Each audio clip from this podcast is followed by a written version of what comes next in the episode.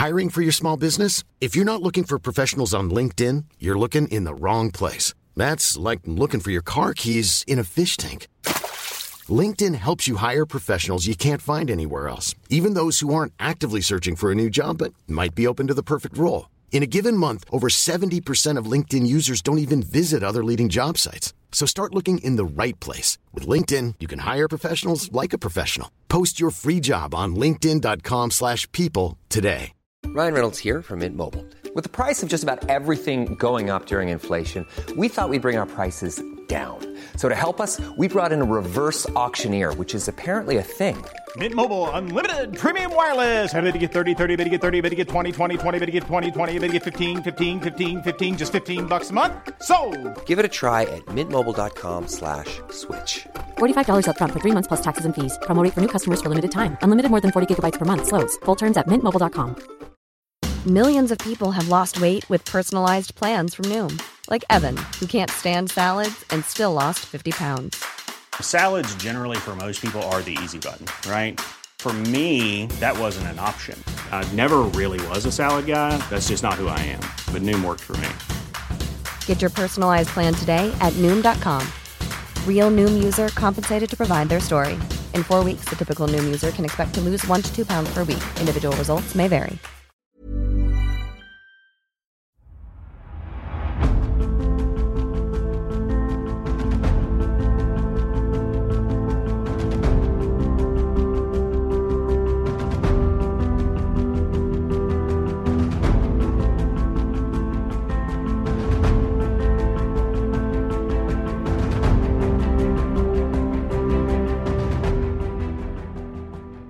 سلام و درود بر شما. به پادکست رپاب خوش اومدید. من امیر سودبخش هستم و به همراه ایمان نجادهت قرار اینجا در هر قسمت از این پادکست خلاصه یکی از کتابهای مرتبط با تاریخ رو براتون روایت کنیم. هدف ما تو پادکست رپاب اینه که به سهم خودمون بتونیم سر سوزنی هم که شده سطح آگاهی جامعه مخاطبمون رو بالا ببریم و شما را با زوایای مختلف تاریخ بیشتر آشنا کنیم. در اولین اپیزود از پادکست رپاب رفتیم سراغ یکی از کتابهای فوق‌العاده‌ای که در مورد دوران تاریک حکومت استالین بر مردم شوروی سابق نوشته شده. کتاب روح ناآرام نوشته آدام هاکس چایلد با ترجمه سودابه قیصری.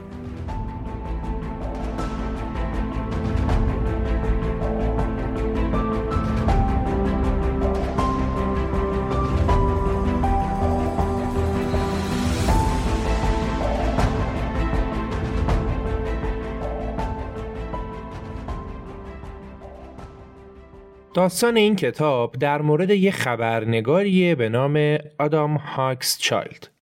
این آقای آدام سال 1991 تصمیم می‌گیره که 6 ماه بره به روسیه و اونجا با جان به در بردگان صحبت کنه. جان به در بردگان کیان؟ جان به در بردگان کسانی هن که تونستن از اردوگاه های کار استالین جون سالم به در ببرن.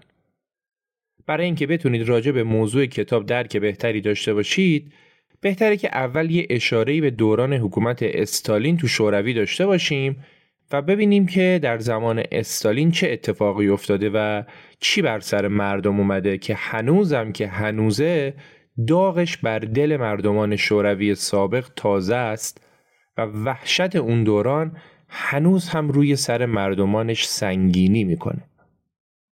در زمان استالین هر کسی که کوچکترین سوء زنی بهش می بردن که داره بر ضد حکومت حرکتی می‌کنه یا حرفی می‌زنه دستگیر و زندانی می‌شد. بعدش هم یا اعدامش می‌کردن یا اینکه تو اردوگاه های کار اجباری بلایی سرش می آوردن که طرف آرزو می‌کرد کاش اعدام می‌شد ولی مجبور نمی‌شد تو این اردوگاه ها بیاد و کار کنه. البته معمولا هم کسانی که تو این اردوگاه کار می‌کردن همونجا میمردن و به جز یه عده خیلی معدودی بقیه زنده بیرون نمیومدن. حتما تا الان اسم گولاک به گوشتون خورده. گولاک نام نهادی بود که اردوگاه های کار اجباری برای محکومین سیاسی رو تو نواحی دورافتاده شوروی اداره می‌کرد. محکومین سیاسی که شامل بیش از ده درصد جمعیت کل کشور می شدن. اینجوری هم بود که اگه یه نفر رو می گرفتن همراه با خودش کل خانواده و دوستای نزدیکش هم دستگیر می کردن. و اگه اعدامشون نمی کردن اونا رو مجبور به کار اجباری تو اردوگاه های گولاک می کردن. حکومت دیکتاتوری استالین بر مردم شوروی یکی از وحشتناکترین دوران تاریخ روسیه و شوروی و شاید تاریخ جهانه و کمتر کسی تونسته از لحاظ آمار کشت و کشتار مردمان و خفقانی که بر مردم تحمیل کرده به گرد پای آقای استالین هم برسه. مخصوصا تو دورانی به نام دوران پاکسازی بزرگ که استالین اومد تمام مردمان شوروی رو خائن و گناهکار دونست مگر اینکه خلافش ثابت می‌شد. و استالین به زعم خودش می‌خواست با پاکسازی که تو جامعه انجام میده کشور رو یک دست مطیع فرمان خودش کنه. تو این دوران اوج اعدام ها و تیربارون های آدمای بیگناه به صورت شبانه روزی انجام می‌شد. علاوه بر این شاید در هیچ دورانی هیچ دیکتاتوری اندازه استالین برای تحریف واقعیت و تحریف تاریخ تلاش نکرده باشه. مورخان مورد تایید استالین گذشته را طوری بازنویسی کرده بودند تا استالین رو به قهرمان بزرگ انقلاب روسیه و بزرگترین دولت مرد همه دورانها تبدیل کنند. ترس و وحشت از حکومت استالین به حدی بود که مثلا مدیران مزاره و کارخونه ها آمار تولیدشون رو دستکاری می‌کردن که نشون بدن به سهمیه بالایی که دولت ازشون خواسته رسیدن که اگه نمی رسیدن طرف حسابشون استالین بود و دیگه امیدی به زنده بودنشون نبود برای استالین اعدام راه حل مطلوب و مناسب برای هر مشکلی بود. انقدر تعداد اعدام ها بالا بود که تو سرشماری ملی که اداره آمار روسیه برگزار کرد نشون داده شد که جمعیت کشور کاهش پیدا کرده. حالا فکر می‌کنید استالین برای جبران کاهش جمعیت چیکار کرد؟ حد زدنش خیلی سخته خودم میگم. اون اومد اعضای کمیته سرشماری آمار رو تیربارون کرد و نفرات جدید رو جایگزین کرد. و آماری که مدیران جدید ارائه دادن نشون داد که دیگه مشکل کاهش جمعیت حل شده و همین راحتی مشکل رو حل کرد. آمار کشت و کشتارهای استالین هیچ وقت به طور دقیق مشخص نیست. ولی بیشتر مورخین تخمین زدن که بین حدوداً سال 1929 یعنی زمانی که استالین رقبا شد سرکوب کرد و قدرت رو تو شوروی کامل در دست گرفت و مرگ اون در سال 1953 تو این 23 4 سال استالین به صورت مستقیم مسئول مرگ 20 میلیون نفر بوده. از تمام اقشار هم تو این 20 میلیون نفر بودن. از غیر خودی ها گرفته تا خودی ها از نویسنده ها گرفته تا پلیس مخفی ها موج دستگیری های گروهی استالین حتی شامل حدود 20 هزار عضو خود پلیس مخفی هم شد. استالین حدود 1500 شاعر و نویسنده رو هم به کام مرگ فرستاد. و اونایی هم که زنده موندن نوشته هاشون باید از فیلتر معمورین استالین رد می شد. یکی از شاعران بزرگ روسیه آنا آخماتووا بود.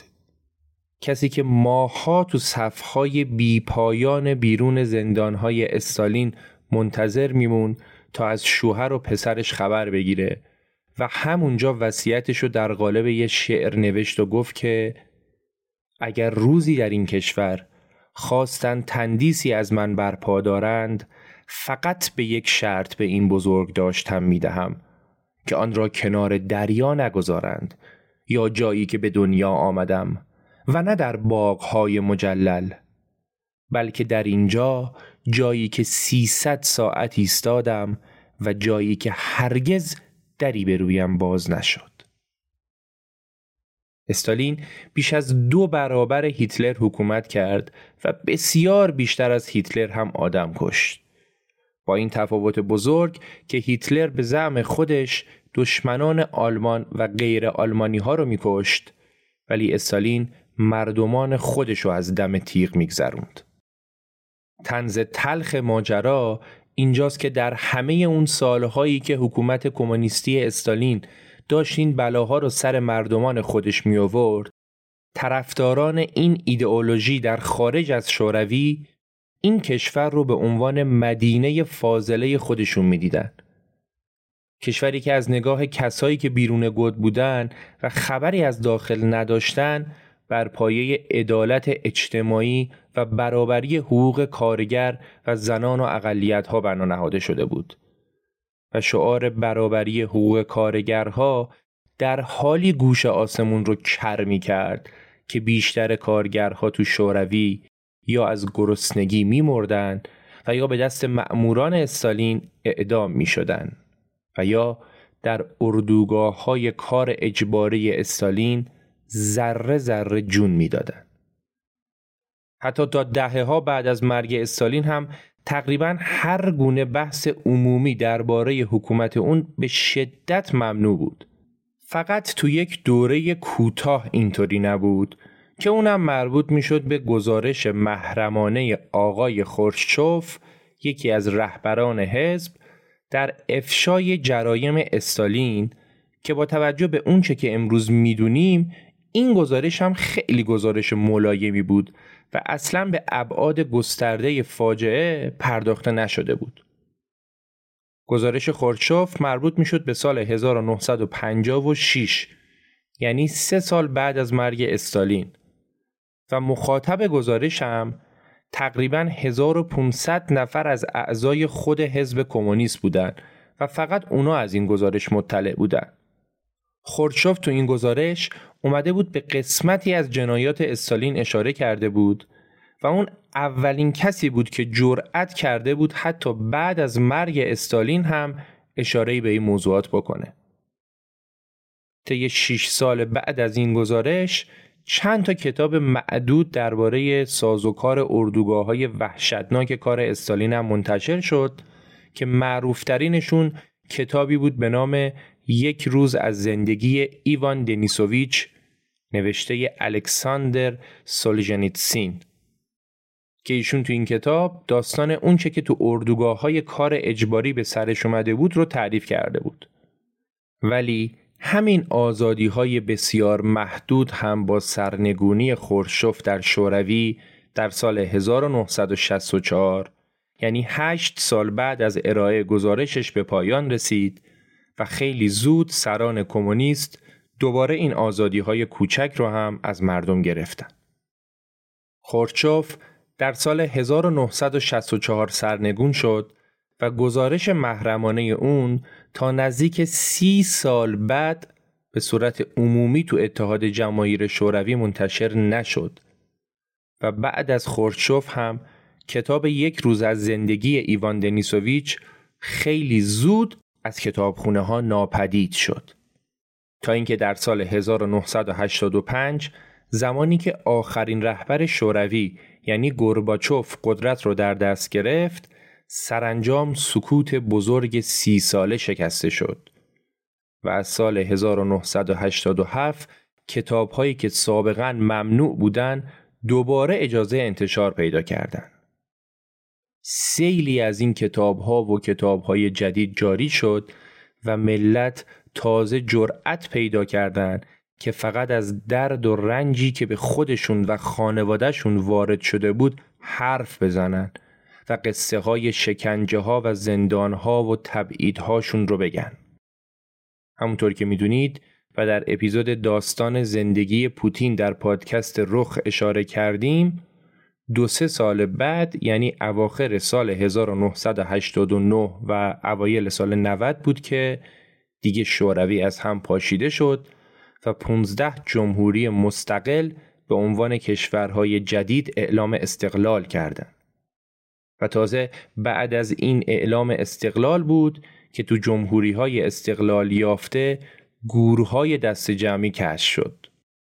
توی موردش وقتی که کارگرها داشتن خط لوله گاز رو میکشیدن به یکی از این گورای دست جمعی برخورد کردند و بیش از هزار تا اسکلت از توش بیرون آوردن و اونجا بود که با دیدن اسکلت های جفت شده کنار هم متوجه شدن دشخیمان وحشتناک استالین برای صرفه‌جویی در گلوله هر دو نفر رو به هم جفت می‌کرده و با شلیک یک گلوله اونا رو میکشته که اینجوری تو گلوله ها صرفه جویی کنه.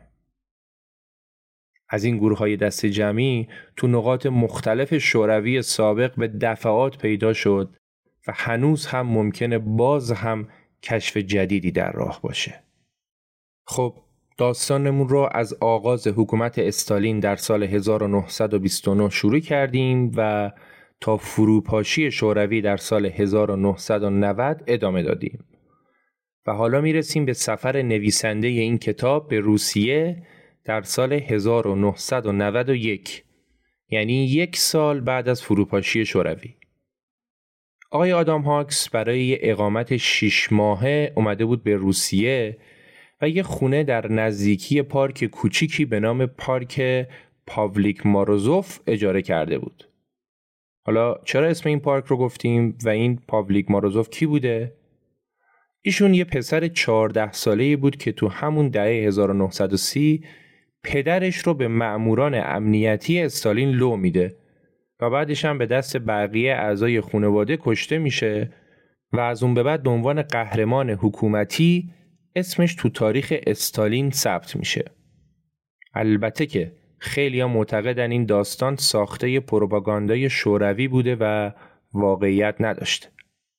در هر صورت نویسنده به روسیه بعد از فروپاشی میره و میگه که در روسیه ای که من در سال 1991 برای زندگی به اونجا رفته بودم فقط چند سال می‌شد که خوندن کتاب های ممنوعه روبرو شدن با گذشته و پرسیدن سوالی که ذهن من و روزها رو به یک اندازه مشغول کرده بود امکان پذیر شده بود. حالا سوال چی بود؟ سوال خیلی هم ساده بود.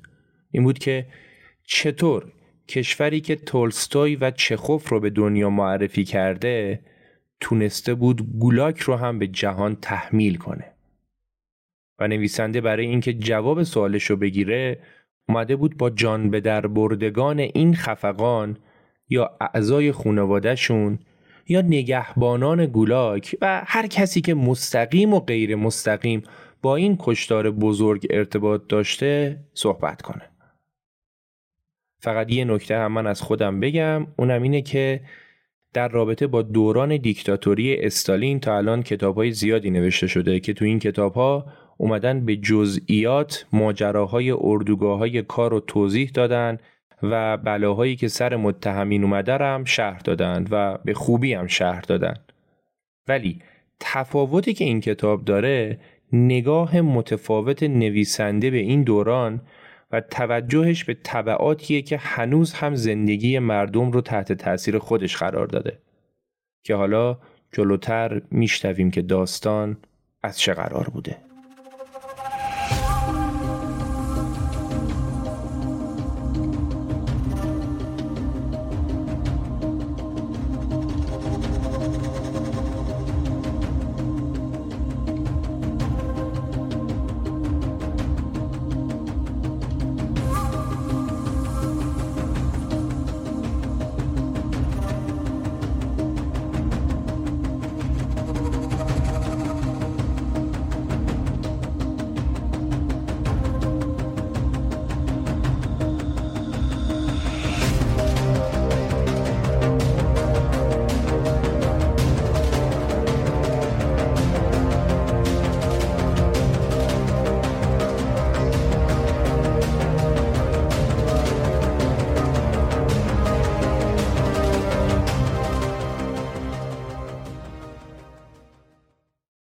اولین نفری که آدام هاکس تو کتاب دربارش صحبت می‌کنه مرد 55 ساله به نام نیکولای دنیلوف. نیکولای نجات یافته گولاک نیست و هیچ کدوم از بستگان نزدیکش هم به دست استالین کشته نشدن. اما حوادث اون سالها تو سرنوشت زندگی اون تأثیر مستقیمی داشته. بذارید اول یکم بیشتر با نیکولای و خانوادهش آشنا بشیم. در زمان حکومت استالین پدر نیکولای یه افسر ارتش گوش به فرمان استالین بود. تو دورانی که استالین سعی کرد به اصطلاح خودش پاکسازی ارتش رو شروع کنه اون اومد نزدیک به 43 هزار نفر از ارتشی ها رو با درجات مختلف دستگیر کرد. بعضیاشون رو کش، تعدادشون رو تحویل گولاک داد و تعداد بسیار کمی از این افراد هم بعد از مدتی که دادگاهی و بازجویی شدن به تشخیص مأموران استالین اجازه پیدا کردند که برگردن سر کار. پدر نیکولای هم یکی از همین آدما بود. پدر نیکولای وقتی به سر کار برگشت و متوجه شد که چه بلایی سر بقیه اومده وحشت سراپای وجودشو گرفت و تمام سعیشو کرد که کوچکترین کاری نکنه که مامورا بخوان دوباره بیان سراغش. زندگی پر از ترس و وحشت خانواده نیکولای ادامه داشت تا اینکه تو جنگ با آلمان ها تو جنگ جهانی دوم بعد از حمله وحشتناک آلمانی ها پدر نیکولای که تو این جنگ حضور داشت مفقود الاثر شد و دیگه هیچ کسی ازش خبری نداشت. همه هم می‌گفتن که احتمالا کشته شده و جنازش هم وسط این جنگ نابود شده. چندین سال گذشت. چندین سال گذشت و جنگ جهانی هم تموم شد و 16 سال بعدش هم استالین مرد و نام پدر نیکولای هم به عنوان شهید مفقود الاثر جنگ جهانی دوم ثبت شد. تو این فاصله نیکولای که دیگه بزرگ شده بود و دنبال کار میگشت رفت و عضو کاگبه شد. اون زمان که مصادف بود با دوران خورشوف دولت اومده بود یه داستانی رو به نام اعاده حیثیت علم کرده بود. اعاده حیثیت چی بود؟ اعاده حیثیت مخصوص کسایی بود که می‌خواستند ثابت کنن که در دوران حکومت استالین بیگناه مجازات شدن. حالا یا خود طرف با مدارک و اسناد می‌رفت اعاده حیثیت می‌کرد و یا اینکه ممکن بود طرف اصلا مرده باشه ولی بچه هاش و بازمونده هاش می‌رفتن و اعاده حیثیت ازش می‌کردن که انگ خانواده خیانتکار از روشون برداشته بشه و ثابت بشه که مثلا پدر یا مادرشون بیگناه بوده.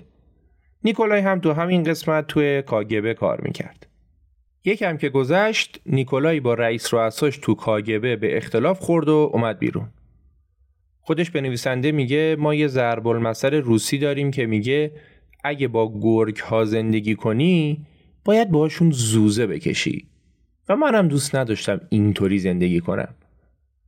بعد نیکولای عضو یکی از گروه های طرفدار حقوق بشر تو لنینگراد شد و بر ضد کاگبه یه سری حرفا زد چند تا شعرم گفت و کاگبه هم انداختش زندان.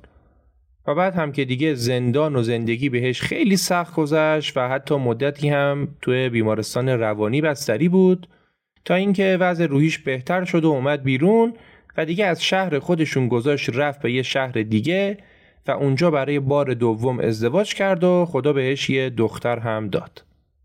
بعد زمان گذشت و اوایل دهه هفتاد بود که نیکولای یک واقعیت بزرگ رو تو زندگیش کشف کرد. بله درست حد زدید. اینکه پدرش تو جنگ کشته نشده. مادر نیکولای که مریض شده بود و فکر می‌کرد که امکان داره دیگه عمرش به دنیا نباشه به نیکولای گفت که تو جنگ وقتی آلمانی ها تو یکی از حملات وحشتناکشون به ارتش شوروی حمله کردند هنگ نظامی که پدرت هم یکی از افسرانش بود مجبور به فرار و عقب نشینی شدن. بعد هم پدرت از ترس اینکه اگه برگرده ارتش حتما به خاطر این فرار میکشنش یواشکی رفت تو روستا پیش مادرش. مخصوصا اینکه قبلا هم یه بار گرفته بودنش و اون می‌دونست که این بار دیگه اگه بگیرنش حتما مثل بقیه همکاراش میکشنش. مادر نیکولای از این موضوع مطلع بود و سی سال جرأت نکرده بود که حقیقت رو حتی به بچه هاش هم بگه. سکوت بزرگ سالهای بعد از استالین حتی تا اعماق خانواده ها هم رسوخ کرده بود. نیکولای بعد از اینکه فهمید پدرش زنده است شروع کرد به جستجو برای پیدا کردن رد و اثری از پدرش حالا اینکه چطوری جستجو کرد و چه ها کرد بماند ازش میگذریم ولی یادمونه که خودش تو کاگبه درباره همین آدمهایی که تو جنگ شرکت داشتن داشت تحقیق می‌کرد و هنوزم دوست آشنا داشت و می‌دونست که باید چی کار کنه. داده هایی که نیکولا در آورد نشون می‌داد که بله یه نفر با مشخصات پدرش تو اون منطقه تو اون روستا بوده. منتها اسمش سرهنگ پتروف بوده. در صورتی که اسم باباش خب پتروف نبود. ولی از مشخصاتش و نشونه هایی که پیدا کرد نیکولای مطمئن شد که این سرهنگ پتروف همون پدر خودشه که به احتمال زیاد مجبور شده بوده اسمشو عوض کنه. بعدم فهمید که یه خانومی به پدرش یه مدتی پناه داده بود و بعدش هم یوهو این خانوم و پدرش قیبشون زده بود. نیکولای فهمید که داستان چیه و گفت که حتما پدرم با این خانوم فرار کرده به سمت غرب. کاری که خیلی ها اون زمان انجام می‌دادن. البته اگه می‌تونستن فرار کنن و اگه شانس می آوردن و زنده به مقصد می رسیدن. حالا نیکولای مونده بود و یه سوال بزرگ و اساسی. پدرم الان کجاست؟ اصلا آیا بعد این همه مدت هنوز زنده است؟ اگه آره چیکار می‌کنه؟ چرا هیچ وقت نامه ای پیغامی چیزی نداده؟ تازه یه بدبختیش هم بود که اون برای پیدا کردن پدرش باید می‌رفت خارج از کشور. ولی به خاطر سابقه زندانش و مسائل سیاسی و این داستاناش بهش پاسپورت نمی‌دادن. کلا اون زمان به آدمای محدود و خاصی فقط پاسپورت می‌دادن.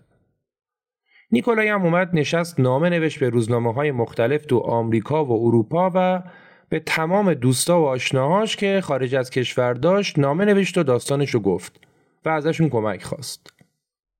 تا اینکه بعد از ده سال تو سال 1981 یه روزنامه روس زبان تو کانادا بالاخره جواب نامش رو داد و گفت که بله شخصی به نام نیکولای سیمینوویچ دنیلوف تو دفترچه تلفنی که ما در اختیار داریم اسمش ثبت شده.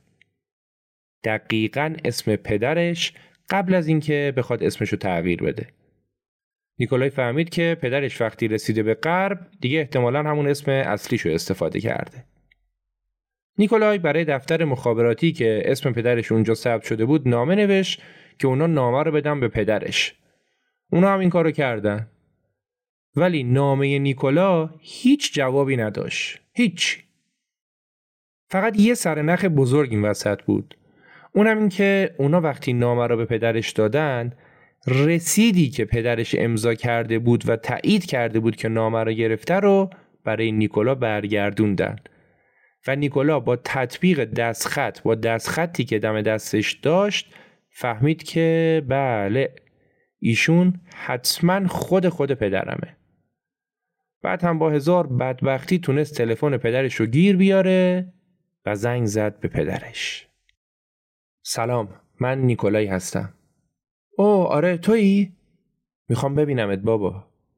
من پیر و مریضم توانایی برگشتن به کشور ندارم. خب می‌تونی دعوت کنی من بیام؟ نه نه بهت اجازه خروج نمیدن. اینطوری شد که نیکولای رفت دنبال اجازه خروج. دیگه الان زمانی بود که گرباچوف اومده بود سر کار و اوضاع سیاسی هم یکم بازتر شده بود. و بعد از ماهها تلاش و پیگیری تو سال 1988 بالاخره نیکولای تونست پاسپورتش رو بگیره. یعنی از سالی که اون روزنامه بهش جواب داده بود تا الان یه 7 سالی میگذشت. تو این مدت چند بارم با پدرش صحبت کرد و اونم مدام تکرار می‌کرد که اونا اجازه خروج بهت نمیدن. نیکولای فهمید که انگار پدرش اصلا نمی‌خواد که اون بره پیشش. اون فهمید که بله پدرش با همون خانومی که از روستا باش فرار کرده بود مجدد ازدواج کرده و احتمالا از پیدا شدن زن و بچه قبلیش هم خیلی احساس خوبی نداره. انگار پسرش یادآور خونواده بود که پدر در شرایط بسیار کابوسواری چهل و پنج سال پیش پشت سر گذاشته بود. چهل و پنج سال از نبود پدر نیکولای گذشته بود. نیکولای به پدرش حق می‌داد. اون می‌دونست که اگه پدر برمیگشت میفرستادنش گولاک و پدرش با فرار کردن به غرب هم زندگی خودش رو نجات داده و هم زندگی اونا رو. الان اونا در چشم مردم خانواده شهید بودن در صورتی که اگه پدرش برمیگشت و اعدام می‌شد اونا هم می‌شدن خانواده یه خائن. بنابراین نیکولای از پدرش دلخوری نداشت. فقط می‌خواست ببیندش. و سال 1988 هم بالاخره پاسپورتش رو گرفت و بدون اینکه به پدرش اطلاع بده همراه با دختر 13 سالش رفت به سمت پدر. نیکولای که می‌دونست پدرش تو بیمارستان بستری شده با پرسجو بیمارستان پدرش رو پیدا کرد و رفت سراغش. و خوب بود که پدرش تو بیمارستان بود چون نیکولای آدرس خونه پدرش رو نداشت. نیکولای رفت بیمارستان و از اطلاعات شماره اتاق پدرش رو گرفت و رفت و در اتاق رو باز کرد و پدرش رو دید. نیکولای میگه در رو باز کردم و پدرم رو دیدم که با چشمان بسته دراز کشیده بود. رفتم تو و گفتم سلام پدر منو می‌شناسی؟ گفت آره چطوری اومدی؟ بعد رفتم سمتش کمکش کردم که جابجا جا بشه و نشستم باهاش حرف زدن که آره مامانت مرده خواهرات الان وضعیتشون اینطوریاست و از این حرفا نیکولای میگه دو ساعت و نیم حرف زدیم. آخرش قرار شد من برم فردا دوباره بیام و با هم کلی بشینیم صحبت کنیم. ولی فرداش که اومدم دیدم جا تره و پدر نیست. به پرستار گفتم پدرم کجاست؟ گفت همسرش اومد دنبالش سری جمع کردن رفتن خونه. به خونش زنگ زدم که باهاش صحبت کنم. ولی پدرم با لحن خشنی که با لحن دیروزش کلی فرق داشت گفت آره فکر می‌کنی من نمی‌دونم که سازمان اطلاعات شوروی فرستادتت اینجا؟ فکر کردی من نمی‌دونم اومدی یه بلایی سر من بیاری؟ پدرش تمام اون مدت با این انتظار زندگی می‌کرد که معموران شوروی بالاخره یه روز بیان و دستگیرش کنن و اولین نفری که از شوروی اومده بود سراغش پسرش بود. برای همینم تمام ترسهای پدر روی پسرش متمرکز شده بود. یعنی حتی بعد از چهل سال که از مهاجرت پدرش میگذشت تمام اون ترسها هنوز هم تو وجود اون بود. بعد از اون روز دیگه نیکولای پدرش رو ندید و فقط خبردار شد که یک سال و نیم بعد پدرش از دنیا رفته.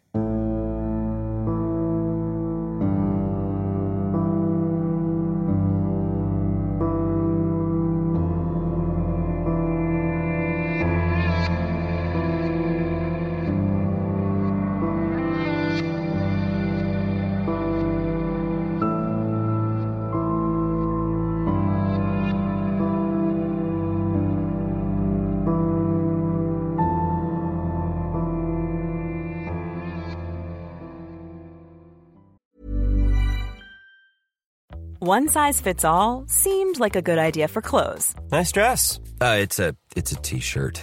Until you tried it on. Same goes for your healthcare. That's why United Healthcare offers a variety of flexible, budget-friendly coverage for medical, vision, dental, and more. So whether you're between jobs, coming off a parent's plan, or even missed open enrollment, you can find the plan that fits you best. Find out more about United Healthcare coverage at uh1.com. That's uh1.com. Ryan Reynolds here from Mint Mobile. With the price of just about everything going up during inflation, we thought we'd bring our prices down. So to help us, we brought in a reverse auctioneer, which is apparently a thing. Mint Mobile unlimited premium wireless. Ready to get 30, 30, bit to get 30, bit to get 20, 20, 20, bit to get 20, 20, bit to get 15, 15, 15, 15 just 15 bucks a month. So, Give it a try at mintmobile.com/switch. slash $45 up front for 3 months plus taxes and fees. Promo for new customers for limited time. Unlimited more than 40 gigabytes per month slows. Full terms at mintmobile.com. داستان بعدی مربوط میشه به خانومی به نام اولگا. اولگا معلم ادبیات بازنشسته 83 ساله ای بود که 10 سال تو زندانهای استالین عمرش رو سپری کرده بود. و بعد از اینکه از زندان آزاد شده بودم مجبور شده بود به عنوان تبعید تو همون شهری که زندانی بود زندگی کنه. نویسنده موفق میشه تو خونه اولگا اون رو ببینه و بشینه باهاش صحبت کنه. نویسنده میره خونه اولگا و اولگا هم ور میداره آلبوم عکس های جوونیشو میاره و به نویسنده نشون میده و دوستاش و خانوادهش رو دونه دونه بهشون معرفی می‌کنه. و نکته غمناک و هولناک این بود که اولگا تو هر عکسی که نشون می‌داد می‌گفت اینو می‌بینی؟ تیر بارون شد. تو عکس بعدی اینا تیر بارون شدن. تو عکس بعدی این چند نفر با هم تیر بارون. بعد اولگا میشینه داستانشو برای نویسنده تعریف می‌کنه و میگه که وقتی مامورا اومدن کل خانواده ما رو دستگیر کردن. هر نه نفرمون رو. شوهرم، من، دوتا از برادرام، مادرم و چند تا از فامیلای دیگه. که در نهایت فقط من و یکی از اموزاده هام زنده موندیم و بقیه همه اعدام شدن. بعد هم که گفتیم وقتی دوران زندان اولگا تموم شد اون به عنوان پرستار توی یکی از بیمارستانهای شهر مشغول به کار شد. یه بارم سعی کرد قرص بخوره خودکشی کنه که دوستاش به دادش رسیدن و بعدش هم مسئولین به جرم استفاده بی اجازه از اموال بیمارستان اولگا رو مجازات کردن. خلاصه که استالین هر بلایی که می‌شد سر اولگا آورده بود و زندگیشو سیاه کرده بود. عزیزاشو کشته بود، خودش هم به روزگار سیاه نشونده بود. ولی با همه این احوال چیزی که برای نویسنده خیلی عجیب بود این بود که اولگا تعریف می‌کرد به رغم همه این اتفاقات حتی همون موقعی که من تو بیمارستان کار می‌کردم و روزی صد بار آرزوی مرگ می‌کردم فکر می‌کردم استالین نمی‌دونه که داره چه اتفاقی میفته و اصلا اون رو مقصر نمی‌دونستم. حتی اولگا و خیلی از آدمای بدبخت شبیه به خودش شروع کردن به استالین نامه نوشتن و ازش کمک خواستن. یعنی اونا داشتن از جلاد خودشون تقاضای کمک می‌کردن و مشخصه که به هیچ کدوم از نامه ها هم پاسخی داده نمی‌شد. نویسنده میگه من مبهوت این بودم که چطور ممکنه ایمان به استالین طی این همه سالا حفظ بشه و حتی کسایی که بدترین بلاها سرشون اومده باز هم به استالین اعتقاد داشته باشن چطور میشه این آدما اصلی ترین مقصر رو تو ذهن خودشون بیگناه بدونن حتی بدتر از این خیلی از مردم باور کرده بودن که این اردوگاه ها این مرگا قهدی ها محرومیت ها همه اینا برای داشتن آینده بهتر ضروری هن. چون که اونا فکر می‌کردن ملت یه خانواده بزرگی که استالین هم پدر سختگیر این خانواده است. و این پدر سختگیر هم حتما می‌دونه که داره چه کار می‌کنه و خیر و صلاح خانوادهش رو می‌خواد. خانم اولگا که اینجا داره کتاب درباره ایشون صحبت می‌کنه تقریبا همزمان با مرگ استالین دوران ده ساله زندانش تموم میشه و تازه بعد از این ده سال به عنوان تبعیدی مجبور به کار تو همون شهر میشه. و حالا همین خانم اولگا تعریف می‌کنه که من وقتی خبر مرگ استالین رو شنیدم گریه کردم. واقعا هم گریه کردم. حتی تصور کردنش هم سخته که قربانی بر مرگ جلاد داره زاری می‌کنه. و ببینید شستشوی مغزی و خفقانی که بر یک جامعه حاکم میشه تا کجاها می‌تونه تأثیر گذار باشه.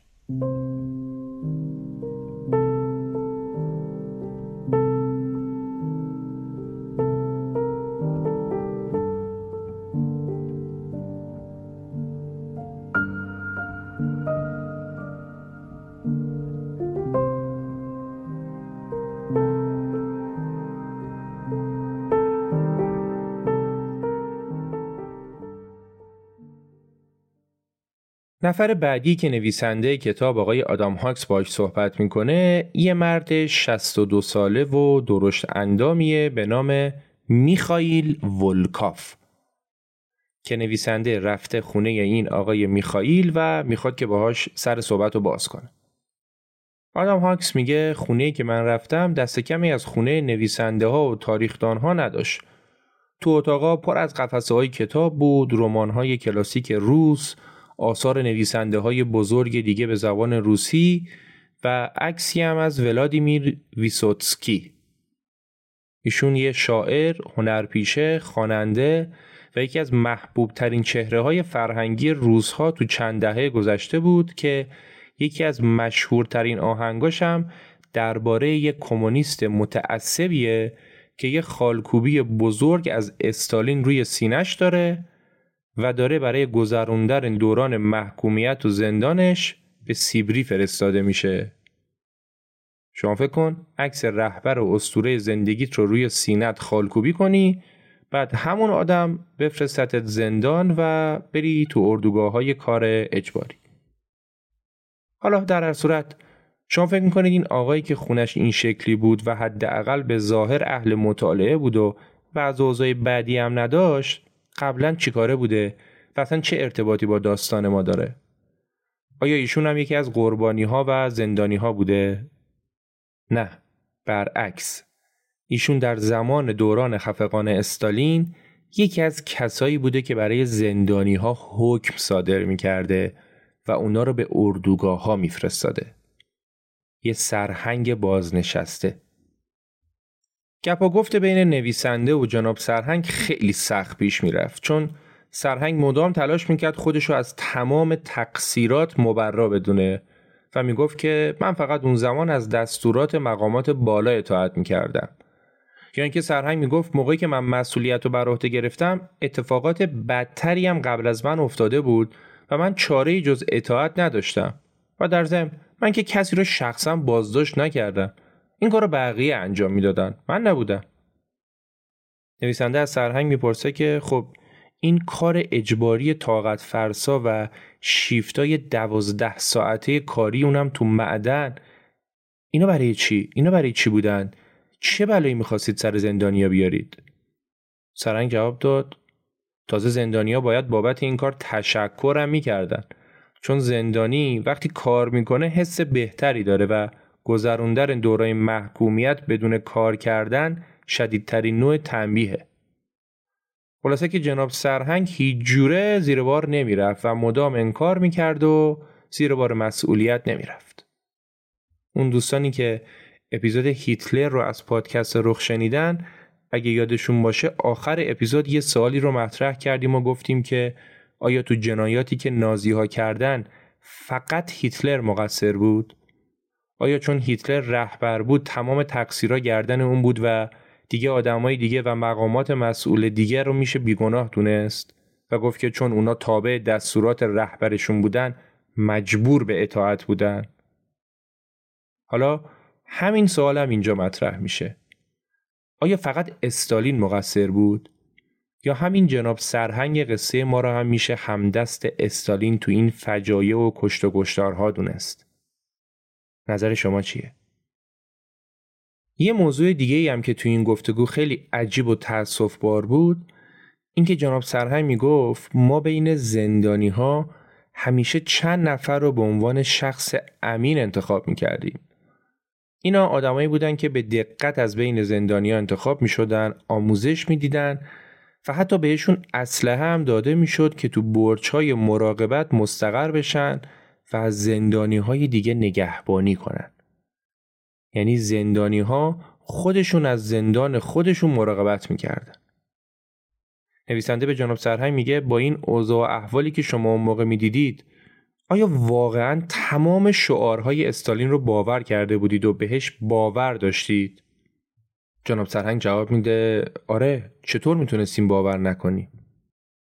نویسنده میگه وقتی گزارش محرمانه خورشچاف اومد بیرون و حتما هم شما ازش مطلع شدید اون موقع چه حسی داشتید؟ تأثیرش چطور بود؟ سرهنگ گفت گزارش کل کشور رو تکون داد. چطور می‌شد این همه جنایت اتفاق افتاده باشه و هیچ کی صداش در نیامده باشه اینجا جناب سرهنگ یه جمله میگه که این جمله روی جلد کتاب هم نوشته شده جناب سرهنگ میگه ما استالین رو پدر عزیزمون خطاب می‌کردیم و یک بار آشکار شد که او چه کرده بود حالا استالین این کارو کرده بود جناب سرهنگ تحصیل کرده و اهل مطالعه چرا همراهیش کرده بود؟ اصلا یکی از سوالات اساسی و یکی از پازل های بزرگ روانشناختی اون دوران این بود که چطور این همه اعضای تحصیل کرده و باهوش حزب کمونیست این کارا رو انجام می‌دادن. اونا که دیگه مستقیم تو بطن ماجرا بودن و می‌دیدن که چه بلایی داره سر مملکت و مردم میاد. پس چطور انقدر وفادارانه از حزب حمایت می‌کردن؟ و تازه حتی بعد از اخراج و زندان خیلیاشون با آغوش باز حاضر بودن به حزب برگردن. امثال جناب سرهنگ تو دوران استالین زیاد بودن. خیلی هم زیاد بودن. کسایی که زوب در رهبری استالین بودن و به جای فکر کردن فقط از دستورات اون تبعیت می‌کردن. یکی از معروفترین این آدما شخصی بود به نام سرهنگ کامنوف که کتاب داستانش رو تعریف می‌کنه و میگه که بدون تمایل مردانی مثل سرهنگ کامنوف یا همین سرهنگ میخائیل ولکاف خودمون که داستانش رو شنیدیم مطمئنا سیستم نمی‌تونست دووم بیاره و شاید اون 20 میلیون آدم هم کشته نمی‌شدن. این آقای سرهنگ کامنوف شخصیت جدید کتاب هم داستانش عجیبه. قبل از اینکه استالین به قدرت برسه کامنوف تو تیم رقیب استالین بود. ولی بعد که استالین شد رهبر شوروی کامنوف اومد عذرخواهی کرد و اجازه پیدا کرد که تو حزب حضور داشته باشه.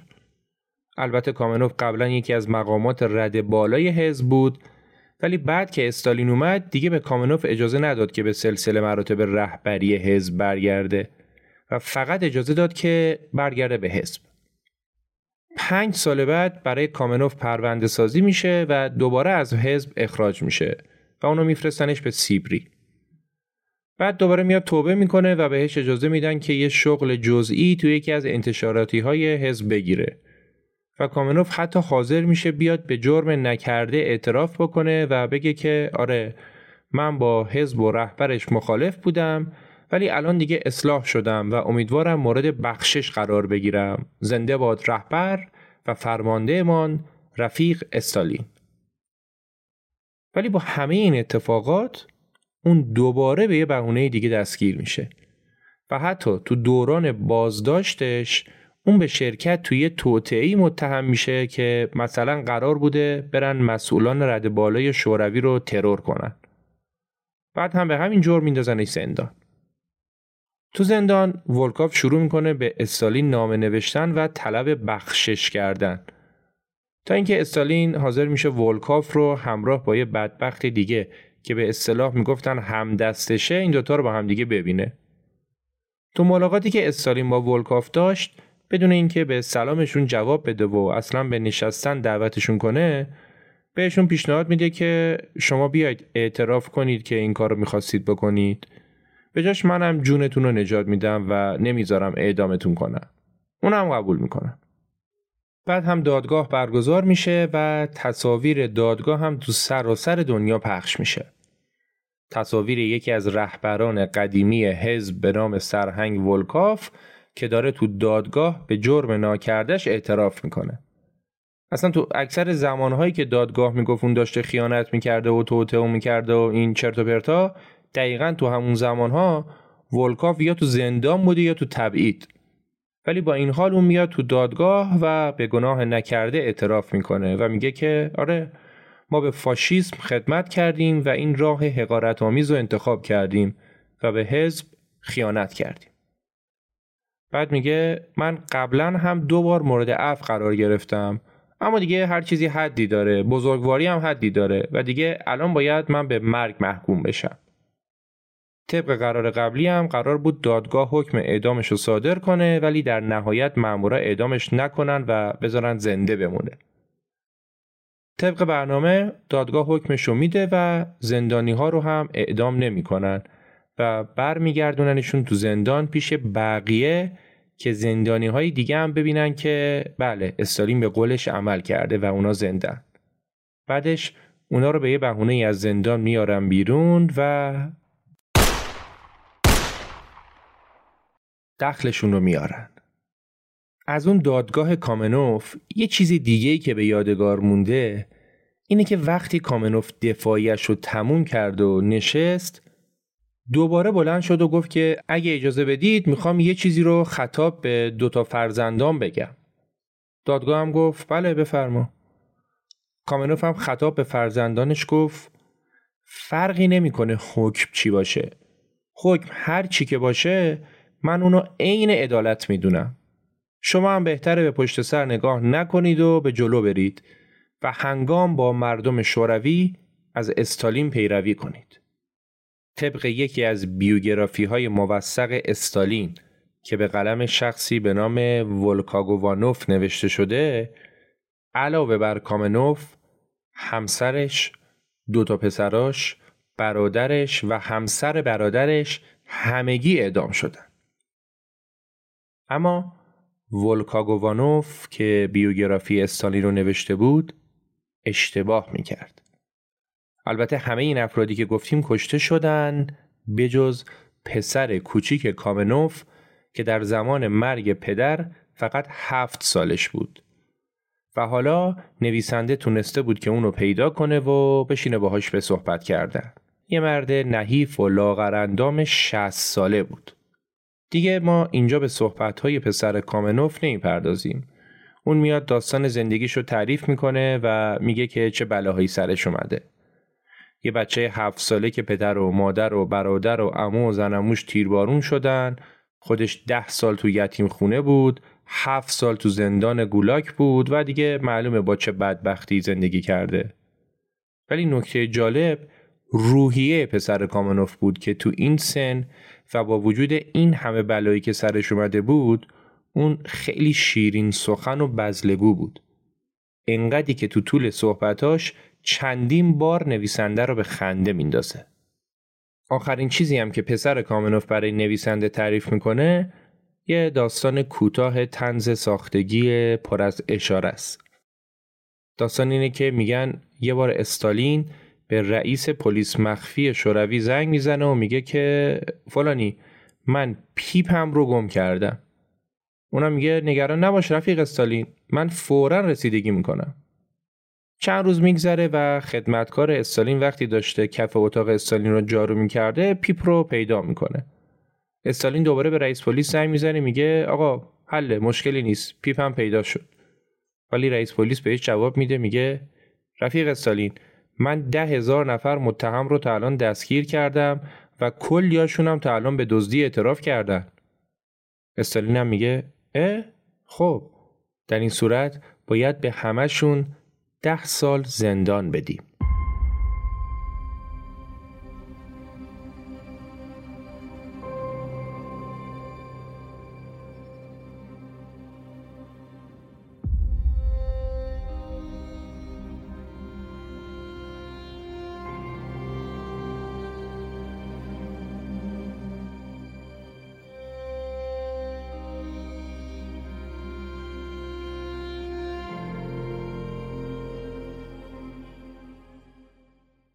اینجای داستان نویسنده یه سر می‌زنه به یکی از ویلاهای سابق استالین. هرچند که استالین تصویر یه مرد ساده زیست رو از خودش تو ذهن مردم کاشته بود. ولی اون حداقل دوازده تا ویلا داشت و عاشق خونه های ییلاقی بود. استالین تو این ویلاها حسابی هم به علایق شخصیش می‌رسید. اون عاشق بیلیارد بود و همراهانش هم حواسشون جمع بود که تو بازی اونه که باید ببره. به جز بیلیارد استالین به سینما هم علاقه زیادی داشت و تو ویلاش یه سینمای کوچک خانوادگی هم داشت. تو سینما هم عشقش فیلم های چالی چاپلین و فیلم های تارزان بود. داستان زندگی چالی چاپلین رو تو پادکست رخ گفتیم اگه دوست داشتید می‌تونید برید گوش بدید که داستان خیلی عجیب و در این حال خیلی داستان تلخی هم هست. البته در زمان استالین فیلم ها خب زیرنویس نداشتن و تو فیلم هایی که دیالوگ داشتن استالین متوجه نمی‌شد چی دارن میگن. اینجا بود که وزیر سینماتوگرافی میومد میشست کنارش و دیالوگ ها رو براش ترجمه این کرد. جالبه که خود وزیرم زبان بلد نبود و از قبل موضوع فیلم رو بهش می‌گفتن و کلیات ترجمه دیالوگ ها رو میشست حفظ می‌کرد بعد میومد پیش استالین میشست امتحانش رو پس می‌داد. خلاصه که استالین تو ویله های شخصیش نمیذاش بهش بد بگذره. حالا نویسنده کتاب موفق میشه بعد از اینکه هماهنگی های لازم را انجام میده به همراه همسرش و پسرش تو یکی از تعطیلات آخر هفته از یکی از زیباترین ویلاهای استالین بازدید کنه و اونجا با خانم ماریا نیمچمکا یکی از خدمتکاران وفادار استالین بشینه صحبت کنه. ماریا یه سری چیزای جالبی به نویسنده میگه. مثلا اینکه استالین هر شب توی یکی از اتاقا میخوابید و به جز خدمتکار ویژه‌ای که از مسکو با خودش می آورد هیچ کس دیگه نمی‌دونست که فلان شب قرار استالین تو کدوم اتاق بخوابه. یا اینکه استالین فقط گوشت می‌خورد اونم گوشت تازه. استالین هر جایی که بود همونجا گوسفند و مرغ و اینا رو سلاخی می‌کردن بعد گوشتش رو میبردن تو آزمایشگاه خاصی که همیشه با تکنیسیان هایی که داشت کنار استالین حاضر بودن بعد اونجا آزمایش می‌کردن و اگه همه چی اوکی بود می‌تونستن برن غذا رو سرو کنن و کل این پروسه روزی سه بار تکرار می‌شد. قوانین و مقررات ویلاهایی که استالین توشون زندگی می‌کرد انقدری سختگیرانه بود که وقتی استالین سکته کرد و مرد یه روز کامل کسی جرأت نداشت بره تو اتاقش و بعد از یک روز که با ترس و لرز وارد اتاق میشن متوجه میشن که او مرده.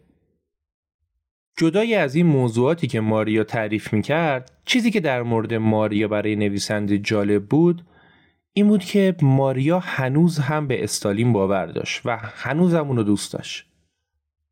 ماریا می‌گفت از نظر من استالین آدم خوبی بوده و هیچ بدی هم نکرده. و این رئیس پلیس مخفی شوروی بوده که آدم پس فدرتی بود و همه این اتفاقای وحشتناکم زیر سر اونه خب گشت و گذار تو ویلای استالین تموم میشه و فصل بعدی کتاب به استالین درون ما می‌پردازه. از نظر من یکی از بهترین فصلهای کتاب همین فصله. نویسنده اول میاد یه مثال می‌زنه و میگه که اگه یه نفری تو دوران بچگیش باهاش بد رفتاری شده باشه و با خشونت باهاش رفتار شده باشه احتمال اینکه این آدم در آینده به بچه های خودش ظلم کنه بیشتر از اینه که اون آدم به یک فعال حقوق کودکان تبدیل بشه. بعد همین مثال رو تعمین میده به یک جامعه در ابعاد وسیعتر و میگه متاسفانه بعد از مدتی قربانیان یک جامعه به تدریج شبیه دشخیمان و جلادان جامعه میشن. کتاب میگه تو سال 1937 وقتی حکم اعدام رهبران سابق حزب توی دادگاه نمایشی تو مسکو تعیین شد حدود دیویست هزار نفر برای شنیدن حکم تو میدان سرخ مسکو تو هوای منفی سه درجه جمع شده بودند و مشتاق شنیدن حکم اعدام بودند. استالین درونشون اشتیاق شدیدی به خشونت داشت. یا یه مثال جالب دیگه هم داره و میگه که وقتی سرهنگ کامنوف که داستانشو براتون تعریف کردیم و گفتیم که دادگاهیش کردن و بعد هم برخلاف قولی که استالین داده بود کشتنش وقتی حکم سرهنگ کامنوف رو اعلام کردن یکی از همخدمتی های سابقش به نام نیکولای بخارین گفت که من بی نهایت خوشحالم که این سگها دارن تیربارون میشن انگار خوی استالین تو وجود اونم رفته بود دو سال بعد خود همین آقای نیکولای بخارین تیربارون میشه. حالا وقتی بخارین را گرفته بودن یه عده از نویسنده های مطرح روس خطاب به استالین نامه نوشتن و خواستار مرگ بخارین و دوستانش در زندان شدن. اونا نوشته بودن ما خواستار اعدام جاسوسان هستیم و نباید اجازه بدیم دشمنان اتحاد جماهیر شوروی زنده بمونن. یکی از کسایی هم که این نامه را امضا کرده بود آقای میخائیل شولوخوف نویسنده رمان معروف دون آرام و برنده جایزه نوبل ادبی سال 1965 بود و اینها همه محصول جامعه ای بودند که داشت روز به روز شبیه به رهبرشون می‌شد. جامعه ای که به طور سنتی و تو زمیر ناخداگاهش خواستار قدرت مطلق در بالا و تماشاچی بی تفاوت در پایین بود و برای هر مشکلی و هر کمبودی همانند رهبرش به جای اینکه به دنبال راه حل باشه به دنبال پیدا کردن دشمن بود دشمنی که از دید اونا باعث به وجود اومدن فلان مشکل شده بود. البته اصرار بر یافتن کس دیگهی برای مقصر جلوه دادن فقط مختص روسیه نیست. هیتلر هم همیشه یهودیار مقصر می‌دونست و مکارتی آمریکایی هم همیشه کمونیست ها رو. و و و. در هر صورت کتاب به طور مشخص میگه که بدون حمایت مردمی استالین و آدمخوارانش مدت زیادی دووم نمی آوردن. اصلا بیشتر رژیم های استبدادی که مدتی طولانی تو قدرت میمونن فقط با همدستی شهرونداشون موفق به این کار میشن.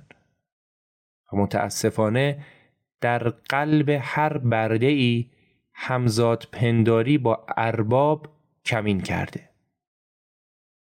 کتاب در آخر این فصل میگه حکومت ستمگرانه کار دست ملت هاست و نه شاهکار یک نفر.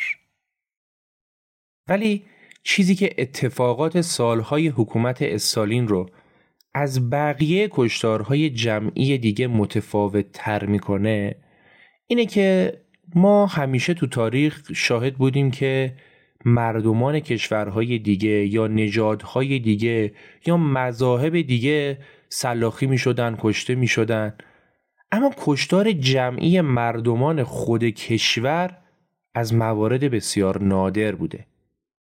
قتل های دیگر رو راحت تر میشه حداقل توجیه کرد. مثلا سفید پوستایی که تو قرن 19 هم سرخ پوستای آمریکایی و بومیان آفریقایی رو کشتن. خب اونا زمین می‌خواستن و برای این این کار کردن. یا نازی ها با کشتار یهودیا به دنبال سپر بلایی برای توجیه شکست های جنگ جهانی اول و تحقیر پیمان ورسای بودن. البته مسلما این دلایل تایید شده نیست ولی میشه اینا رو به عنوان دلیل آورد. اما نابود کردن تقریبا 20 میلیون نفر از شهروندای خودی توسط شوروی همچنان یه موضوع اسرارآمیز و غیر قابل درکه.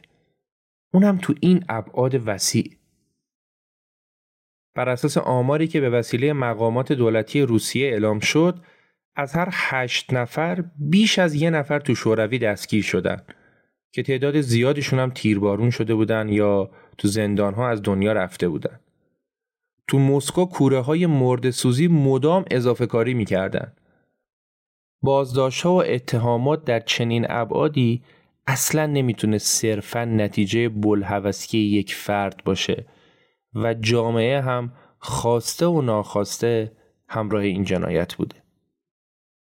البته که بودن معدود افرادی که در اون زمان واقعا بر علیه استالین موضع گرفتن و زیر بار حرف زورش نرفتن ولو به قیمت از دست دادن جونشون. یکی از این افراد سفیر سابق شوروی تو برلین و بعدها تو ژاپن و یکی از کمونیست های انقلابی بود به نام آدولف جوفف.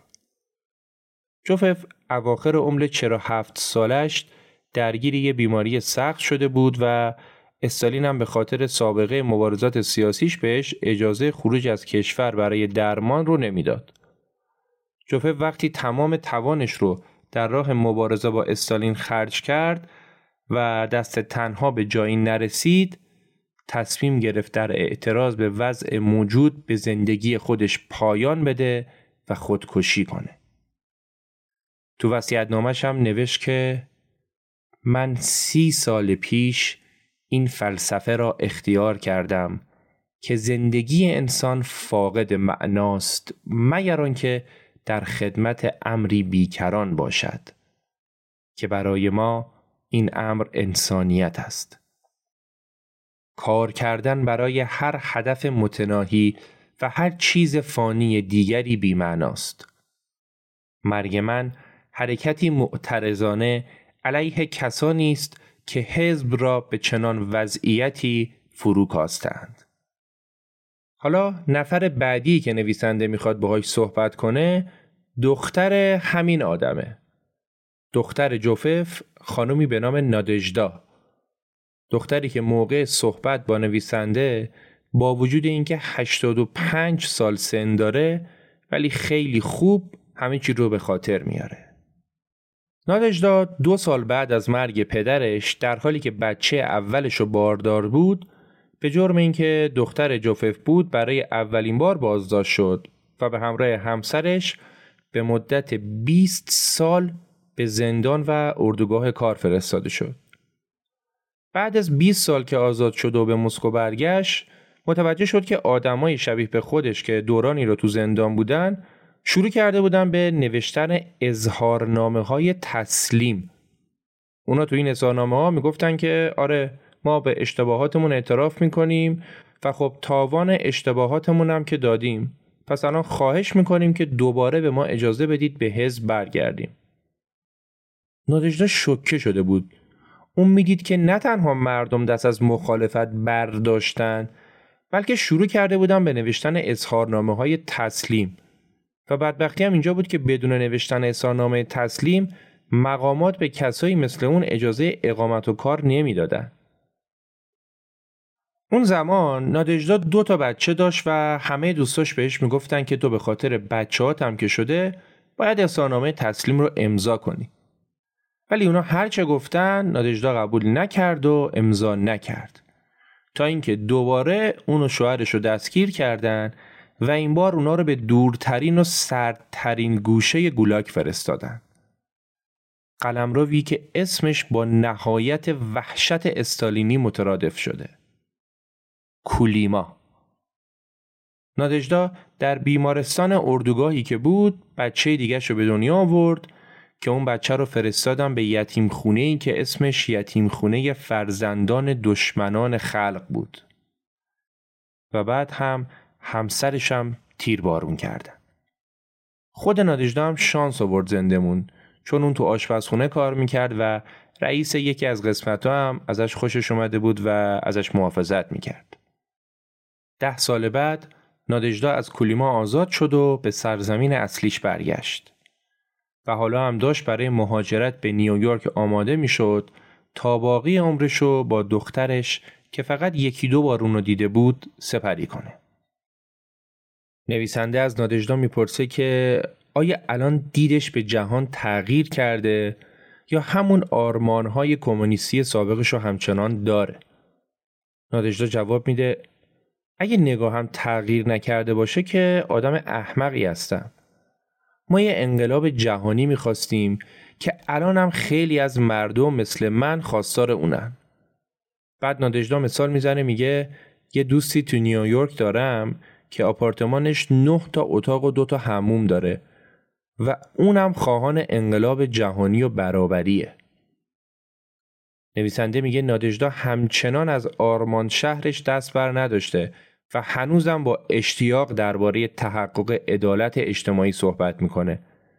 اما چیزی که شدیدن اونو گیج می‌کنه اینه که چطور آدم هایی که مثلا تو آمریکا و انگلیس زندگی می‌کنن روسیه رو به عنوان یک کشور کمونیستی مثل بهشت رویاهاشون می‌دونن.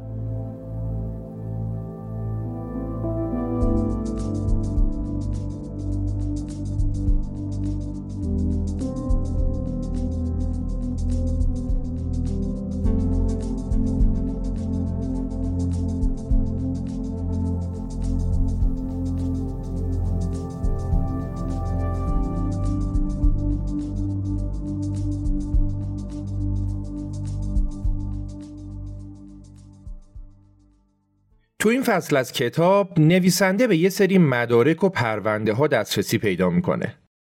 از اینکه نویسنده چطور به این پرونده ها دسترسی پیدا می‌کنه میگذریم چون چیزی که مهمتره محتوای این پرونده هاست. این پرونده ها جزئیات بازجویی از کسایی بودند که به دست ماموران استالین دستگیر می شدن، بازجویی می شدن، شکنجه می شدن و در نهایت اعدام می شدن. صدها پرونده این چنینی که با جزئیات کامل ثبت شده بودند و نشون می‌دادند که روال بازجویی ها در اون زمان به چه صورت بوده.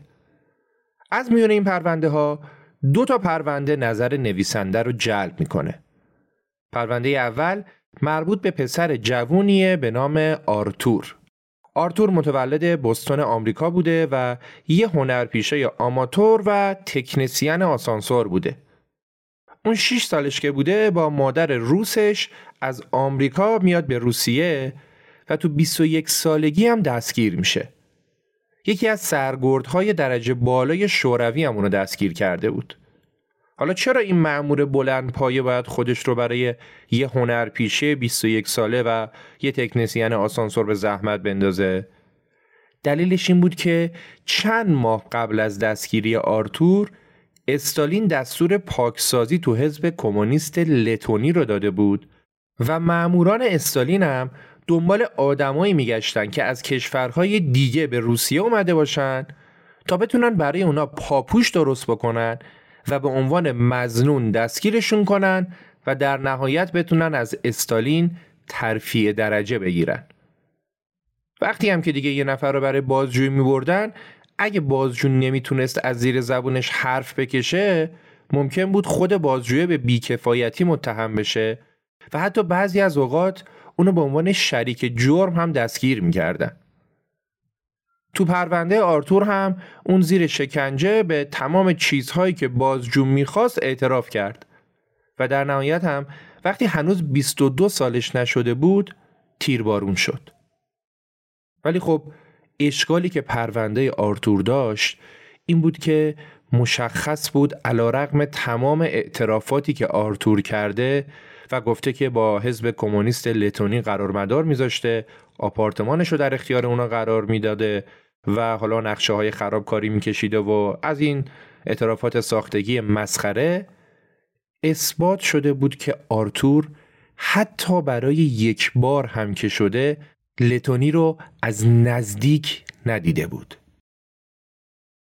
خب گفتیم دو تا پرونده رو نویسنده بررسی می‌کنه این اولیش بود سوژه پرونده دومی آقایی به نام ویکتور ویکتور تو نیویورک به دنیا آمده بود و چهار سال بعد از تولد به همراه خواهر کوچیکترش و پدر مادر روسش برگشته بود به روسیه. پدر ویکتور ارتشی بود و تو ارتش هم بر اثر ابتلا به تیفوس مرده بود. مادر ویکتورم یه انقلابی قدیمی و جزو فعالین حزب کمونیست بود که برای سازماندهی هوادارا از طرف حزب مأموریت رفته بود به لیتوانی و رومانی و ترکیه و چند جای دیگه. وقتی که دوران پاکسازی بزرگ استالین رسید، ویکتور 25 سالش بود و با همسر و پسر چهار ماهش داشت زندگیشو می‌کرد که مامورای پلیس مخفی ریختن تو خونش و خودشو به همراه مادرش دستگیر کردن. ویکتور و مادرش سه تا ویژگی خوب برای دستگیر شدن داشتن. یکی اینکه اونا زمانی خارج بودن و بعد به روسیه اومده بودن پس از دید مامورا حتما جاسوس بودن دیگه اینکه مادر ویکتور از انقلابی های قدیمی بود که بازم به دید مسئولان لابد داشت بر ضد استالین فعالیت می‌کرد و در آخر هم اینکه ویکتور دانشجوی هوانوردی بود و از دید مامورا حتما می‌خواست اطلاعات سری نیروی هوایی رو به خارج مخابره کنه. خلاصه که ویکتور و مادرش از همه جا خبر دستگیر شدن و رفتن زیر بازجوی و شکنجه مامورا. ویکتور که هیچ آشنایی قبلی با این جو نداشت زیر شکنجه خیلی زود حاضر به اعتراف شد و هر چی که بازجو می‌خواست رو طوری پاسخ می‌داد که نظر بازجو جلب بشه و دیگه شکنجش نکنن. مثلا وقتی ازش پرسیدن آیا مادرت بهت راه جاسوسی رو یاد میده؟ گفت که آره راستی. بله بله بله. اون بهم کمک می‌کرد. من از طریق اون جاسوس آلمان ها شدم. ولی از اون طرف بازجوها هر کاری می‌کردن مادر ویکتور حاضر به اعتراف نمی‌شد. طبق آمار غیر رسمی تخمین زده می‌شد که از هر صد نفر زندانی که زیر بازجویی ها و شکنجه های معمور قرار می گرفت فقط یه نفر دووم می آورد و تن به اعترافات ساختگی نمی‌داد و مادر ویکتورم از این دسته بود. در نهایت مامورا برای اینکه بتونن از هر دو نفرشون اعتراف بگیرن اونا رو وردن توی اتاق با هم رو در رو کردن. مادر و پسر خسته از شکنجه ها و بازجویی ها چشم در چشم هم روبروی هم نشستن و بازجو شروع کرد به سوال پرسیدن. از ویکتور پرسید کسی که روبرود نشسته رو می‌شناسی؟ بله می‌شناسم اون مادرمه از مادر ویکتور پرسید تو چی؟ تو کسی که روبرود نشسته رو می‌شناسی؟ بله می‌شناسم اون پسرمه از ویکتور پرسید درباره فعالیت های جاسوسی مادر چی می‌دونی؟ ویکتور در حالی که تو چشمای مادرش نگاه می‌کرد گفت مادرم یک ضد انقلاب و مخالف حزب کمونیسته و من رو هم به سمت خودش برده و منم تبدیل به یک مخالف حکومت شوروی کرده و اون بود که از من خواسته بود که جاسوس آلمانی ها باشم. بازجو از مادر ویکتور پرسید آیا شما شهادت پسرتون رو تایید می‌کنید که تو فعالیت های جاسوسی دست داشتید؟ مادر ویکتور جواب داد من هر چی که پسرم شهادت داده رو انکار می‌کنم. من اون رو تو هیچ فعالیت جاسوسی درگیر نکردم. نویسنده این پرونده رو که ورق می‌زنه می‌رسه به صفحه آخر که توش نوشته شده بود ویکتور و مادرش هر دو تیربارون شدن. 17 سال بعد از مرگ ویکتور و مادرش اونا به طور کامل از جاسوسی برای آلمان تبرئه شدند.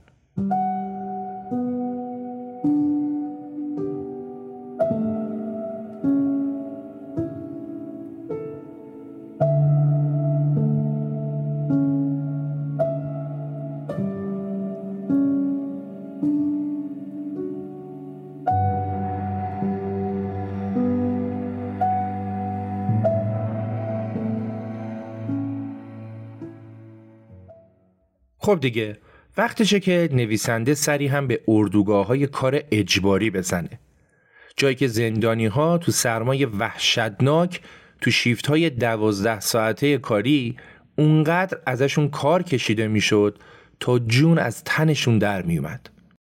اون زمان یه گزینه مناسب برای اعزام زندانی ها دامنه های رود اب تو سیبری بود بیشتر زندانی ها تو اواخر دهه 1930 به این منطقه اعزام می شدن و خیلی هاشون هم دیگه زنده بر نمی گشتن.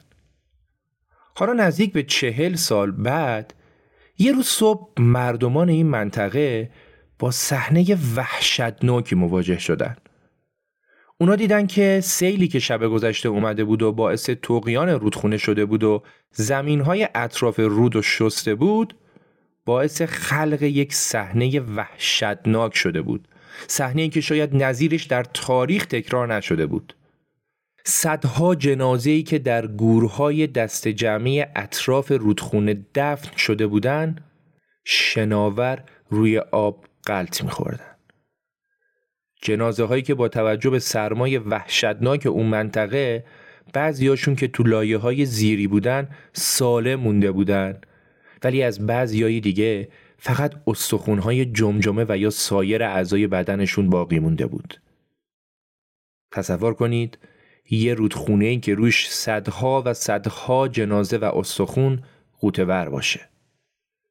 22 سال بعد از این کشف هولناک نویسنده کتاب به کمک یکی از نماینده های مجلس موفق میشه با پروازی اختصاصی خودشو به همین منطقه برسونه و با خانومی به نام گالینا که یکی از شاهدین اون روز بوده و اون صحنه ها را از نزدیک دیده صحبت کنه.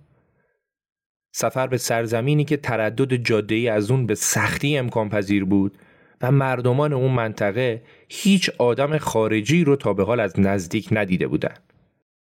گالینا خانومی که نویسنده می‌خواست باهاش صحبت کنه الان در آستانه هفتاد سالگی بود. اون معلم بازنشسته ای بود که پدرش رو تو پاکسازی بزرگ استالین از دست داده بود و پدر به دست مامورا تیربارون شده بود. تو اون روز کذایی که جنازه ها روی رودخونه شناور بودن گالینا بین اجساد دنبال جنازه پدرش میگشت. اما اون نتونست اثری از جنازه پدرش پیدا کنه. معموران شوروی هم خیلی زود به محل اعزام شدن و تو کوتاهترین زمان ممکن جنازه ها رو تو گورهای دست جمعی مجدد دفن کردن. گالینا میگه حتی نازی های آلمان هم اجازه می‌دادن که ما جنازه سربازامون رو از وسط جنگ برداریم و اونا رو دفن کنیم. ولی مامورای شوروی این اجازه رو هم به ما ندادن و گالینا در حسرت دیدار پدر هر سال در روز اعدام و روز تولد پدرش به کنار رودخانه میره و روی رود گل می‌ذاره. اما نویسنده تو سفری که به این منطقه داره به جز گالینا با یه نفر دیگه هم صحبت می‌کنه. با خانومی به نام ایناسو. پدر خانم ایناسو داستانی متفاوت از پدر گالینا داشته. پدر خانم ایناسو یه پزشک لهستانی بوده که بعد از جنگ عضو پلیس مخفی شوروی میشه و با یه خانومی که اونم عضو پلیس مخفی بوده ازدواج می‌کنه و در اون منطقه به عنوان یکی از مقامات بالای پلیس مخفی و رئیس مرکز منطقه‌ای و یکی از کسایی که مسئول کشتن صدها زندانی بوده زندگی می‌کرده. گالینا و ایناسو جفتشون معلم بازنشسته بودن و جفتشون عاشق پدرشون بودن. ایناسو می‌گفت من هیچ کدوم از کارهای پدرم رو تایید نمی کنم ولی پدر من تو خونه برای من و بقیه یه پدر مهربون و بسیار دوست داشتنی بود. اون آدم تحصیل کرده بود که می‌تونست به سه زبون صحبت کنه و اون حتی یه بچه یتیمی که والدینش تو جنگ کشته شده بودن رو به فرزند خاندگی قبول کرده بود. ولی خب در کنار اینا یه حقیقت دیگه هم وجود داشت دیگه. اونم این بود که پدری که ایناسو عاشقش بود شریک جرم در قتل عام هزاران زندانی بود که به احتمال خیلی زیاد پدر گالینا هم یکی از اونا بود. جالبه که تو دوران پاکسازی بزرگ حتی پدر ایناسو هم دستگیر میشه و هفت سال زندانی میشه. ولی در نهایت بعد از تحمل زندان به کارش بر میگرده و تو یه شغل رد پایین تر به کارش ادامه میده. نویسنده از ایناسو می‌پرسه که الان شما چطوری می‌تونید اینجا زندگی کنید؟ بین این همه آدمی که خیلیاشون پدر شما رو به عنوان قاتل عزیزاشون می‌شناسن. ایناسو جواب میده آره برای همینه که من مجبور شدم هویتم رو مخفی کنم و خیلی از آدمای اینجا نمی‌دونن که پدر من کی بوده. البته گالینا همه چیز رو می‌دونه و این دو نفر از بچگی همدیگر رو می‌شناسن و با هم به یه مدرسه می‌رفتن. و اگرچه پدر یکی از اونها حکم مرگ پدر اون یکی رو امضا کرده بود ولی حتی این موضوع هم نتونسته بود تو رابطه دوستی اونا تأثیر گذار باشه و اونا تونسته بودن که گذشته رو پشت سر بگذارن. سال بزرگی که اینجا ذهن نویسنده رو مشغول می‌کنه مربوط میشه به پدر ایناسو اینکه چطور میشه که یک دکتر تحصیل کرده که کودک یتیمی رو به فرزندی پذیرفته هر روز که میره سر کار تبدیل به مردی بشه که خیلی از کودک ها رو یتیم می‌کنه و حکم مرگ پدرانشون رو صادر می‌کنه. پدر ایناسو یه پزشک مجارستانی بود که به انتخاب خودش اومده بود اونجا و به انتخاب خودش عضو پلیس مخفی شده بود اون می‌تونست تو مجارستان بمونه و همونجا زندگی آرومتری رو تجربه کنه. اما باورها و عقایدش چی بوده که اونو به این جایگاه کشونده؟ ایناسو میگه در اواخر عمر پدر وقتی در مورد کشتن آدمها با اون صحبت می‌کردم جوابی که همیشه می‌داد این بود که من فقط از دستورات پیروی می‌کردم. این در حالی بود که اون حکم اعدام افرادی رو صادر می‌کرد که خیلی هاشون رو از نزدیک میشناخت و می‌دونست که اونا بیگناهن. پدر ایناسو یه پزشک بود و چطور یک مرد می‌تونست هم شفا دهنده باشه و هم قاتل. این دوگانگی در جوهره انقلاب روسیه در مردان و زنانی که اونو به ثمر رسوندن و حتی تا حدی در همه ما وجود داره. تو رمان بینظیر موبیدیک آشپز کشتی به کوسه هایی که دارن لاشه یه نهنگ رو تیکه پاره می‌کنن یه حرف خیلی قشنگی می‌زنه و میگه که شما کوسه ای درست اما اگه بر طبیعت کوسگی درون خودتون چیره بشید دیگه فرشته حساب میشید. چون فرشته چیزی نیست جز کوسه ای که بر طبیعت خودش چیره شده. نویسنده اینجا یه سوال دیگه رو مطرح می‌کنه و میگه که در زمان استالین و تو دورانی که همه جا پر از کوسه ها بود آیا واقعا می‌شد مقاومت قهرمانانه ای در برابر شرارت ها کرد؟ آیا واقعا میشه تو دنیایی که به دست کوسه ها اداره میشه فرشته بود؟ مگه گاندی، مگه مارتین لوترکینگ و نیلسون ماندلا همین کارو نکردن؟ بعد خودش جواب میده که بله کردن. ولی برای ایستادگی و مقاومت یا باید حکومتی داشته باشید که انسانها رو بعد از کوچکترین اعتراضی به قتل نرسونه و یا اینکه انقدر تعدادتون زیاد باشه که رژیم از کشتن همه شما وحشت کنه و این دو هیچ کدام در اون شرایط روسیه اواخر دهه 1930 وجود نداشت.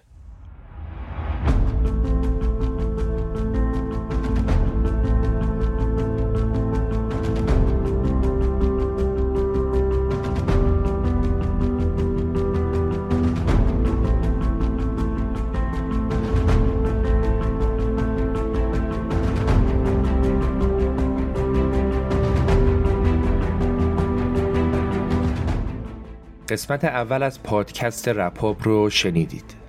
این اپیزود به کمک ایمان نجادهت، پرستو کریمی و نکیسا عبداللهی تولید شده و امیدوارم که از شنیدنش لذت برده باشید. راستش خلاصه کردن کتاب و انتخاب موضوعاتی که باید گفته بشه خیلی کار سختیه. مخصوصا برای کتاب های جذابی مثل روح ناآرام که هر صفحش پر از اطلاعاتیه که آدم دلش نمیاد اونا رو حذف کنه. ولی خب در نهایت ما مجبور شدیم از بعضی از فصلهای کتاب بگذریم و اون قسمت هایی رو برای شما انتخاب کنیم که با شنیدن شما پیام کتاب رو دریافت کرده باشید. هرچند که خوندن کتاب یه لذت دیگه ای داره و پیشنهاد می‌کنم حتما کتاب رو مطالعه کنید. پادکست رپاب تو آغاز راهش به سر می‌بره و ما خیلی خوشحال میشیم که شما در این راه کنار ما باشید.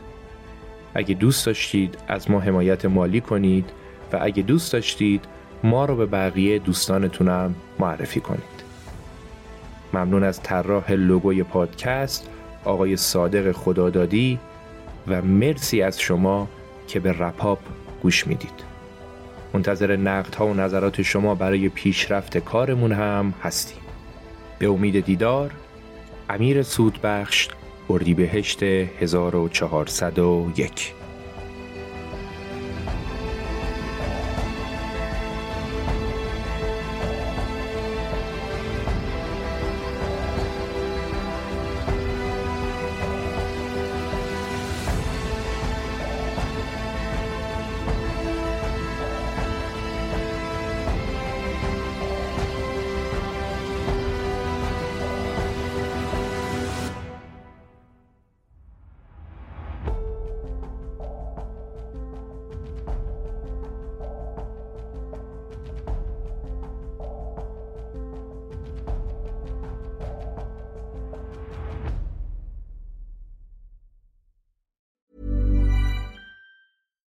get a chiseled look in the jawline? Sculpt and shape your jawline with added volume from Juvederm Volux XC. Juvederm Volux XC is an injectable gel specifically designed to be robust enough to improve moderate to severe loss of jawline definition. And it is the first and only hyaluronic acid filler approved for the jawline. Add volume to your jawline for a chiseled look with Juvederm Volux XC. For important safety information and to find a licensed specialist, visit juvederm.com. That's J U V E D E R M.com. Not for people with severe allergic reactions, allergies to lidocaine, or the proteins used in Juvederm. Common side effects include injection site redness, swelling, pain, tenderness, firmness, lumps, bumps, bruising, discoloration, or itching. There's a risk of unintentional injection into a blood vessel, which can cause vision abnormalities, blindness, stroke, temporary scabs, or scarring. Talk to a licensed specialist to find out if it's right for you. Visit juvederm.com. That's J U V E D E R M.com.